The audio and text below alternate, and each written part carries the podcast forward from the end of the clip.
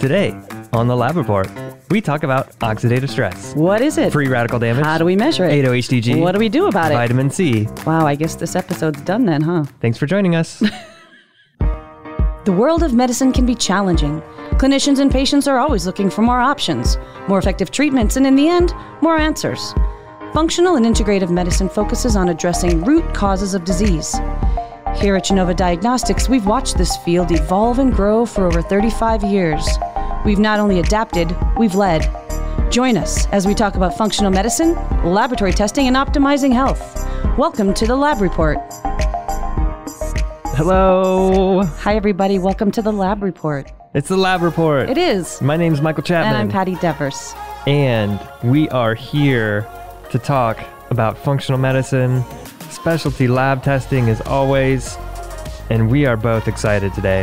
Yeah, if you like our podcast, leave us a review, rate us, subscribe, send us an email, podcast at gdx.net.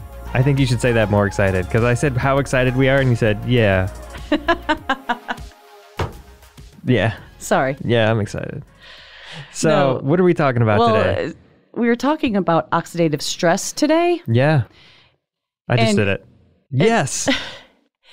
And just to kind of let the audience in on a little bit of what happens here before we went on air, we were trying to think of what's an easy way to explain oxidative stress. We're trying to come up with a metaphor. And unfortunately, everyone, I'm sitting across from the worst metaphor maker in the history of the world. yeah, that's true. It's really bad. I don't know why you would even look at me when you have the question. We we should come up with a metaphor, and then you look at me as if you're going to get anything other than I don't know why. from this side of the table over here. And then the first thing I could think of was like, what about superheroes? You know, with a sidekick. When a superhero loses a sidekick, it Hmm. Becomes totally unstable and irrational. no. Well, Which I have no evidence of superheroes ever doing that when they lose a sidekick. It's just the first thing that came to my mind, which goes to show I don't know why they have a microphone in front of my face. well, the good news is that aside from metaphors, you happen to be a genius in many other things, including thank you. biochemistry. And so, with that, Uh huh. that's your saving grace here. Okay. because what we're talking about is oxidative stress and free radicals. And so I think if we're going to define this, I, I'm sitting across from the correct person, though if I need the metaphor, I may call Stephen Goldman in our medical Man. affairs department, who happens to be the metaphor king. He is like gold. He Totally. is so reliable when it comes to metaphors. He's really always got a good one. Well, with that, let's let's actually talk about oxidative stress. yeah, and let's do that because I like oxidative stress. I mean, not in my body, but I like talking about I it. know. For those of you who know Michael, in his office, he's got an entire wall with this huge biochemical pathway with all of this chemistry. It's almost like a beautiful mind, John Nash. it's Um, crazy in there. It helps. It helps to know these pathways. I mean, it helps me. I don't know if you're, you know, not interested in biochemistry. It's probably not going to be very helpful. It helps me to know you because I could just ask you the questions that I have. Okay, There go it for is. it. No, in general, we're going to define what oxidative stress is, but I think we should back up. Okay. And maybe you can define for us what a free radical is. And by defining that, we can get into oxidative stress. Sure. So free radicals are molecules essentially that have an electron missing. Is, is Hmm. what it comes. So if you remember back to biochemistry class, you've got Or even um, eighth grade chemistry class. you've got. like even further back is that how I- with I electrons. Maybe we different Hmm. school systems we're in. but I so a free radical, if you remember, it, you've got this molecule and it's got a nucleus in the center, and then around that the electrons s- circle around in these orbitals, and a free radical essentially is missing one electron, which makes it really unstable. And so when you when it's unstable like that, it goes around searching to complete and grab that electron from anywhere it can. So what it ends up doing is it steals a, a electron from a, a different molecule, which then that turns into a free radical, goes and steals a molecule. So it becomes this big cascade of just stealing electrons. And ultimately, what ends up taking the brunt of this is the larger proteins, fats in your system. They end up getting damaged by these free radicals that are circulating and stealing electrons and, and, and damaging these, these proteins and fats and other larger molecules. And that's oxidative stress. That is oxidative stress. And what happens is when the body starts recognizing these damaged proteins, these damaged fats, it actually recognizes it in, in some ways as being foreign and it starts creating inflammation to deal with this oxidative stress damage. And that's kind of a very simple way of understanding oxidative stress. Hopefully, that was simple. It wasn't a metaphor. it wasn't a metaphor, but hopefully that helps, you know, give you a larger. So it, it becomes about free radicals and limiting free radicals in the system. I think an important point, however, is that electrons are transferred and released all the time in your body. There yeah. is some bit of this oxidation aerobic metabolism happening. And the good news is that your body inherently has a way to counter that yeah. with antioxidants. Yeah. And so when we talk about oxidative stress, it's really when that balance, when the damage outweighs your ability to counter it with antioxidants. Yeah. Yeah, essentially, your body intentionally does make some free radicals to help fight infection and and do other things in the body. So it's not an all bad situation. It's about, as you were saying, the balance between reduced molecules and oxidized molecules. And antioxidants help by decreasing the load of free radicals and increasing the amount of reduced atoms and molecules and, and proteins and such in the system. So they tend to repair. So that's, but it, it's it's a balance, as you were saying, and that's why they call it redox, the redox balance, the balance between reduced forms of things and oxidized forms of things. So, what are some of the things that serve as antioxidants by, you know, countering that free electron and that radical yeah. molecule? What are some of the things that we use as antioxidants? There's a lot. The a couple of the main endogenous players are vitamin C and glutathione.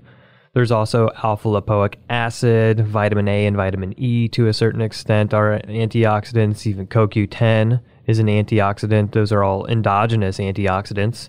And there's also things that you can get through your diet that are antioxidants as well. So, there we think about things like green tea, some of the constituents in green tea. We think about quercetin and curcumin, turmeric, and there's there's a, a whole boatload of them out there. All your polyphenols, polyphenols, your berries, your cherries, mm-hmm. those are very very high in antioxidants. So there's a lot of things you can also do from a dietary perspective to increase your antioxidants. That's a great point. And with that, some of the precursors to make some of these antioxidants are important nutrients too. So amino acids are needed to make glutathione. Yep. So it all comes back to your diet. Let's talk a little bit about what are the things that cause you to form free radicals? Yeah. Well, free radicals can be naturally encountered. So you think about the ingestion or just absorption of pollutants in mm. in the atmosphere in the water you know these sort of all these chemicals like cigarette smoke or pollution sure. in general sure all these chemicals that we're encountering on a regular daily basis that you know we're almost bathed in to be a little dramatic about it but we have a lot of free radical exposure just car exhaust right mm-hmm. just just by walking around and living on a day-to-day basis also things like sugar high processed foods, some of the things we eat can also cause oxidative damage. Yep.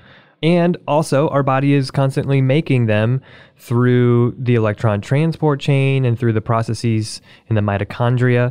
There's a certain amount of balance that's always occurring where we're exchanging electrons in the electron transport chain. We're also making free radicals in the process of doing that. Those all have to be mitigated by the endogenous antioxidants that are there, like glutathione and CoQ10. So, you know, it's also just a part of normal physiologic and biochemical processes. Like, how about simple things? Like, even exercise in and of itself is an oxidative stress. Sure. Right? So, it's that whole concept that your body does make free radicals and balances it. Yeah. Not all of it has to be a pollutant, it could be just the concept of exercise yeah. is a stressor. Or growing, if you're a child and you're growing, that's an oxidative stressor. But again, it's that it's the concept of you need some of that clearly and your body has an ability to deal with it and so when your ability to counteract it is less than your stressors, this is the problem. I think another important point that I like to make is that it can sometimes become very depressing when we think about all the free radicals that that we may be encountering, especially mm. from an environmental medicine standpoint, from the standpoint of all these environmental toxicity toxins that we are exposed to. People are like, "How do you avoid all of it?" And I do like to make the point that you're, as you said, the body's very, very well equipped to handle a lot, but you have to give it the right tools. You have to increase your your dietary intake of antioxidants or at least you need to have a good intake of that. You have to make sure you're getting di- adequate digestion of amino acids cofactors and minerals to make glutathione. So you know your your body's really good at taking care of these things. It's got a liver which is awesome which is really really efficient but it needs the tools. Right, right. And because we know that this oxidative stress and this imbalance can contribute to aging and many diseases, and there's a lot of significant clinical associations with high oxidative stress. Yeah. Right? Chronic disease in general. Sure. M- most of the literature, you know, you can link oxidative stress to mitochondrial dysfunction. You can link oxidative stress to inflammation. You mm-hmm. can link it to cardiovascular disease risk. You can link it to just about every chronic condition. And when it comes down to it, it's it's a dysfunction that is closely tied to the aging process in general. Right. And it might be important to be able to measure this to see if you have ongoing oxidative stress and counter that with supplements and medication. So, what are some ways we look to measure oxidative stress? So, when you're thinking about trying to evaluate a level of oxidative stress, there's y- you kind of want to look at all the players in the game. And some of the players that you you might be looking at is, you know, your your home team, which is here we go. Here we go, folks. Hold on to your seats. There's a good metaphor coming here. your home team, which is uh. you know the the players that you support. So you can measure glutathione, you can get an assessment of vitamin C, you can measure CoQ10 levels, like you can measure SOD enzyme, which is another detoxification enzyme. And these this is your home team, right? These are the guys you that mean you superoxide dismutase? Super SOD, thank you, superoxide dismutase. So that can tell you about your capacity, your overall status and capacity of antioxidants in the system. Then you can look at the away team, the bad guys, Wow. by measuring free radicals. This is really challenging because by trying to measure free radicals, by nature they're very unstable. So it's it's really difficult to measure things like nitric oxide directly or you know uh, hydrogen peroxide directly. So we don't do that. What we do is we're looking for the evidence of the the end damage of the free radicals. So by that we're looking at proteins, DNA, fats that have been damaged. And there's a couple different things that biomarkers that uh, that point to that. There's lipid peroxides, which is in the literature also referred to as TBARS a lot. And lipid peroxides are oxidative stress damage to fats, right? So, and that could be several different kinds of fats. That could be dietary fats that you're ingesting. That could be cellular fats or, or cell membrane lipids that have been damaged. That's essentially what we're looking at for lipid peroxides. And then there's 8-OHDG, 8-hydroxydeoxyguanosine, Fancy. and this is essentially a free radical indicator of DNA damage. It's a biomarker of DNA damage. So free radicals, when they start attacking DNA and damage it, they take this confirmation of 8-OHDG, and higher levels of that then point to DNA damage. And and those are some of the the end products that you don't want to have at high levels. Right. The away team. See, it wasn't terrible. Hmm. I'm getting better. Wasn't your worst. That's yeah. That's what I meant. That's what I meant. But like you said, we measure, we directly measure things like glutathione and some of the precursors and some of those enzymes that are needed Yeah. to make glutathione and some of the things that are helpful. Yeah. You know, the home team, as you describe it. And from those measurements, we can make recommendations around antioxidant support, precursors, amino acids, cofactors like zinc and magnesium and B6. And you're saying those specifically zinc, magnesium, B6 because those are cofactors in the production of glutathione. Mm-hmm. Um, Glutathione's made up of three amino acids Yes. cysteine, glycine, glutamic acid. Glutamic acid. And so that's that's one particular pathway that you can support by doing amino acid support, ensuring adequate intake of those amino acids, and then ensuring adequate cofactors, the magnesium, the B6, and the zinc. That supports the glutathione pathway. But there's other pathways out there. Like we were talking about SOD. SOD is another enzyme that's challenging because you can't just take that directly. It's it, at least from every all the research I've seen is trying to supplement with SOD. It's a very unstable molecule that has very low bioavailability. Can you explain what SOD does?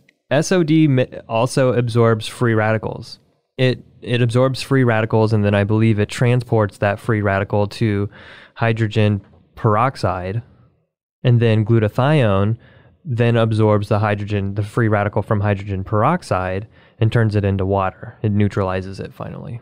Nice. Yeah. I believe that's how that pathway works. But one other thing to know too is when you're measuring these levels of antioxidants, sure, you want to make sure that you have adequate status of superoxide dismutase, XO, XOD, SOD, glutathione. It's good to have adequate levels, but these pathways are, they respond to oxidative stress. When, and by that I mean if you have increased levels, the body's going to say, oh, we've got more oxidative stress. We need to make more of these molecules. So, really, really high levels of, say, glutathione also makes me a little suspicious because it, it assumes that there might be need for that degree of of antioxidant support. So even when I see really high levels of SOD or glutathione, I still might be investigating whether this is somebody who's producing a lot of free radicals. And if so, do I know why? I'm not sure there's a lot of literature, though, around the high levels of glutathione and clinical associations. Is there? There's not a lot of literature on high levels of glutathione and clinical symptoms or clinical conditions. However, from the biochemistry, we know that free radicals activate these enzymes. They activate the enzyme cystathionine beta synthase, which is the one of the main uh, links, key links in the chain for glutathione production. So you can see from the biochemistry that free radicals, that the body has adapted to automatically induce the production or the pathways for the production of these antioxidants, which makes sense. It's the body's sort of way to fight back. Well, this brings up another interesting topic that you and I debate, and actually in medical affairs, we talk about this all the time, where someone will have a very low level of glutathione on the NutrEval, for example. Uh-huh. We have the discussions around, you know, oxidative stressors and the needs to support glutathione, but the concept that comes up a lot Michael, and you hear this on the phone a lot as well, where people say, oh, they've burned through their glutathione Yeah. as a cause for their level to be low. So we talked about how, how high, a high level doesn't have a lot of associations. Low glutathione is important and is associated with a lot of things, but that concept of quote unquote burning through it. Right. Yeah, this is something I, I, I like to clear up because I think there is some misconception there in that p- people think that if there's a lot of free radical damage, it sort of eats away and erodes at people's glutathione levels. And the truth is, it doesn't really work that way, at least as far as how we're measuring and testing glutathione. When glutathione absorbs a free radical, it turns into res- oxidized glutathione. It's still glutathione. And if you're measuring on a test like the NutrEval mm-hmm. glutathione, what you're measuring is total. You're measuring both oxidized and reduced glutathione. So even if there's a lot of free radical damage to glutathione, or glutathione is absorbing a lot of free radicals, it's doing its job essentially, it doesn't lower the glutathione level because it's just going to contribute to oxidized glutathione, which is part of that total glutathione measurement. That's so important because this comes up a lot on the phone. Yeah, people will say, "Oh, this person must have a lot of free radical damage because they've got low glutathione," and and actually, that's not really accurate. Right. And one of the things I wonder is because we talked about free radicals inducing glutathione levels, I, I wonder as to whether low levels of glutathione, whether it's possible, and I, I don't know that this is all, this is kind of speculation at this point, but whether it's possible that low levels of glutathione either indicate a deficiency in the, the, the cofactors, a deficiency in the precursors, but could it also, in, in some people, be a fact that there's not a lot of oxidative stress burden, so that pathway is not upregulated at the moment. It's hard to, theoretical. I mean, yeah, it's hard to know possible. which of those things could be uh, causing low glutathione. I think it's still at the end of the day a cause for concern and maybe desire to support because you do want to make sure you have adequate levels of glutathione. And so with that, so if, if someone has a low level of glutathione, the recommendations are going to be around supporting the precursors, right? The amino acids, Yeah. those vitamin mineral cofactors. And some people supplement glutathione. There's a lot of different ways to actually supplement with Right. glutathione. Right. It's a very common supplement. Yeah. The concern with supplementation around glutathione is always that oral glutathione has a low bioavailability, meaning it doesn't get into the system in its intact form and doesn't really turn into glutathione that's usable when it's digested. So, to counteract that, a lot of companies produce what's called a liposomal glutathione, means it's been sort of emulsified and it's in a fat form. And the way to, to take that actually is some clinicians will recommend holding that liposomal glutathione in the mouth mm-hmm. for a period of time, mm-hmm. 30 to 60 seconds. So they're getting oral absorption of that glutathione and not going through first pass liver effect. Mm-hmm. I think that makes a lot of sense. Another way is if people who are doing IV medicine, there's some clinicians out there that do IV glutathione. If you're doing that, certainly you want to be well trained in, in how to do that. Or, as you said, the trying to increase systemic glutathione by by supporting the cofactors. And a lot of times people will use NAC, NAC, or N-acetylcysteine, as that's one of the main precursors, sometimes called the rate limiting step for glutathione production. Interesting.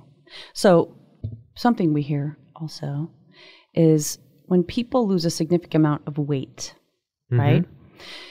There are toxins that are stored in adipose tissue. Yeah, fat soluble toxins are stored Right.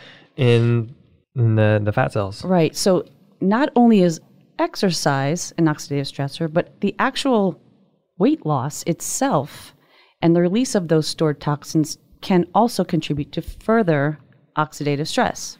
Yes. Right. And that would be one way, another reason or another opportunity to support your your antioxidants. Right. Especially if people are going through a bit of a, a change in their lifestyle and they're, you know, we've got the new year coming up or at this point the new year has come and passed and you know they're they're on a mission to lose weight, get into better health and you want to make sure that if they are you know exercising and that you know they're probably going to be losing a lot of fat mass then you want to support especially with their antioxidants just for helping support the exercise regimen but also the the stored toxins that are going to be released into the system and probably will make them not feel so well at first And I'll tell you, this is why the NutrEval is such a good tool in the sense that it has a very comprehensive nutritional assessment. However, there's also markers of oxidative stress. And with that, various exposures that you can measure, but you're also going to be able to measure directly some of those precursors, right? Right. The amino acids and get a sense for their vitamin status. So the NutrEval kind of answers a lot of these questions for you. It really covers most of the bases on that because you're measuring directly glutathione, CoQ10, you're measuring directly the lipid peroxides and the 8-OHDG that we mentioned are oxidative damage markers, and you're looking at the amino acid precursors that can contribute or, or, or create glutathione, as well as get us an assessment of the cofactors like B6, zinc, magnesium that are important in, in supporting all those pathways. It's pretty comprehensive as far as looking at oxidative stress. It is. And it, and actually it will also help to evaluate some exposures to various toxins and heavy metals that may also be contributing while you're also getting that full assessment. Yeah, when and that actually takes us to question of the day. I can't believe we've been talking all this time. It was a really exciting topic. So we, Yeah. Well, we let's get to the question say. of the day then cuz I think this is a Okay. good question. Okay, let's do it. Uh-oh. Question of the day. Hmm. Yeah, It's starting to grow on me actually. yeah. I'm Well, hating it less and less every At least you know what's coming. right. That might be it. I've prepared myself. Well, no, I mean you know the question of the day is coming. oh, I thought you meant I knew that the, The insult, coming? the audio insult was coming. Uh, I'm gonna ignore that. So I've steeled myself. So I do have the question of the day for you today. The question of the day is when looking at heavy metals and Hmm. trying to assess heavy metals in a patient, is it better to go with a a urine test or a blood test? very common question that we get in medical affairs. And it does tie in somewhat to oxidative stress because, you know, any type of toxic exposure can increase your oxidative stress. Yeah, it can right? cause oxidative stress. With that, when you're looking at testing for any type of heavy metal, we're looking in the urine or the blood for exposures. These aren't tests that will tell you your overall body burden. So, first and foremost, we're putting that out there. Without a provoking agent or chelation, you're not going to know body burden. This is just exposure, Exposure, exposure testing. not body burden. That's right. Okay. And number two that you need to know is that it depends on the time frame of exposure you're looking to measure. So if you do a urinary test, it's a fairly recent exposure that you're going to capture. Some say 24 to 48 hours. It's pretty recent exposure. Okay. If you're looking at blood, it you know, you think about what's in whole blood, right? Serum, red cells, white cells. So in the blood, if there's a level of exposure, it can be anywhere from the day you got the blood drawn to the life of a red blood cell, which is 90 to 120 days. So it's a bit longer look Okay. exposure. Okay. The third thing you need to know before you order testing is what are you what are you suspecting, right? You're going to pick a test that has an analyte that you're suspecting, Ah. right? Okay. Like on the NutrEval, we pick the top heavy hitters. Yeah. Things like arsenic and lead and mercury. But if there's something more specific, you want to make sure that the test you're about to order has something that the person must may have been exposed to. Okay. Mm-hmm. And one other thing I would just add to that is that if you are trying to get a little bit of an assessment around body burden, the most common thing that clinicians will do is do a, a urine test as a baseline, and then they'll introduce a provocation agent to provoke metals out of the tissues, and then they'll do a repeat urine test, and so that they can compare this provoked test against the baseline test. Mm-hmm. And that's really commonly used out there. More common in people who you know have been doing this and are trained a little bit more in heavy metals and detoxification from heavy metals. So if you want more insight into that, I would recommend you know doing more training with groups like Institute for Functional Medicine and other integrative groups that are specialized in this. Agree. Cool. So we've done that. We have. And I think it's time for a new segment, Ooh, what kind? which means I get to think about what kind of. Oh, no. maybe. So this one is going to focus on what a particular biomarker means, its clinical relevance, and we're going to call it Better Know a Biomarker. Mm-hmm. I love it. Well, because we're going to try to better know a biomarker and we're in the topic of oxidative stress, I think an interesting biomarker that confuses a lot of people is pyroglutamic acid because it's really it's kind of a precursor and a product at the same time. So I was hoping you can help us to better know the biomarker pyroglutamic acid. yeah. I love pyroglutamic acid. It's really weird. It's on organic acid testing. Our it's on our organics tests, our MAP tests. It's also because the MAP test is included in the NutrEval. It's on the NutrEval. And pyroglutamic acid is, I think, most commonly referred to as a precursor to glutathione, which is true, but it's kind of the half truth. Glutathione has a very interesting kind of pathway of, of the way that it works. And mm, a lot of glutathione is produced in the liver, and but it, it doesn't it's not transported in the blood as glutathione.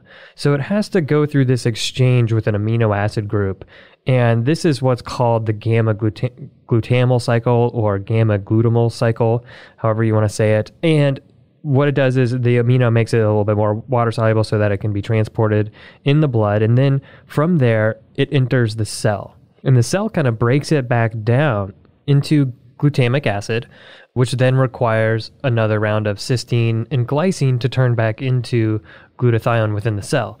So it's kind of this interesting little circular cycle. And there's some good literature that suggests pyroglutamic acid is a good biomarker actually for glycine status. Even though we think of cysteine as being one of the rate lim- limiting steps in glutathione production, it seems that this relationship might be even more specific to glycine. And they actually corroborated that with people who were glycine deficient in their diet and then glycine replete. Their pyroglutamic acid levels changed based on their glycine status. So I, th- I think of it as a little bit of an indicator around a backup in the pathway that's leading to glutathione production within the cell and a backup that in some cases makes me look to the amino acid page and see where the glycine is if this marker is elevated.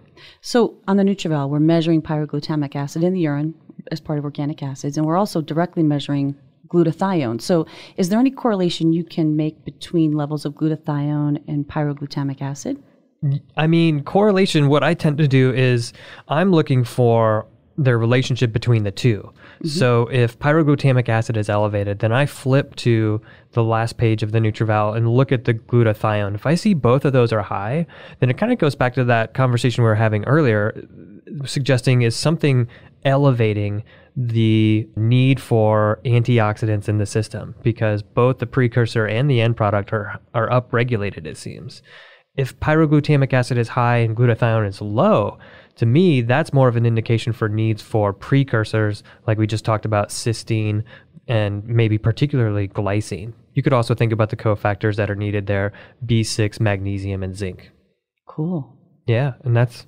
I think we better know a biomarker now. That's better know a biomarker. Hope you know more about pyroglutamic acid. Yep.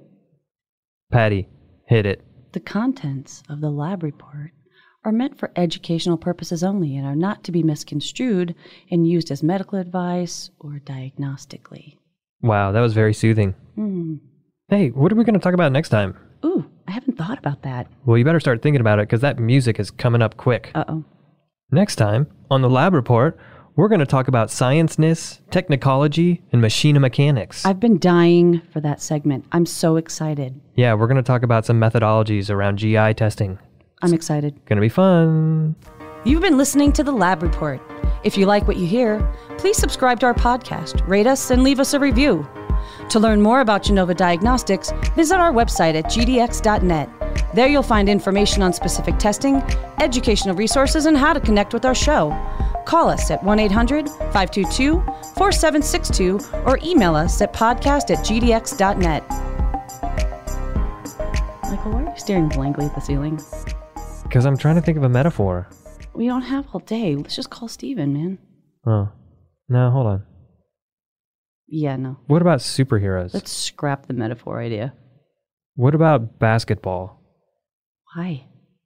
Baseball? Ceramics. Like you just ran now you're just randomly shouting out words that make no sense. Birthday candles. Just start the episode.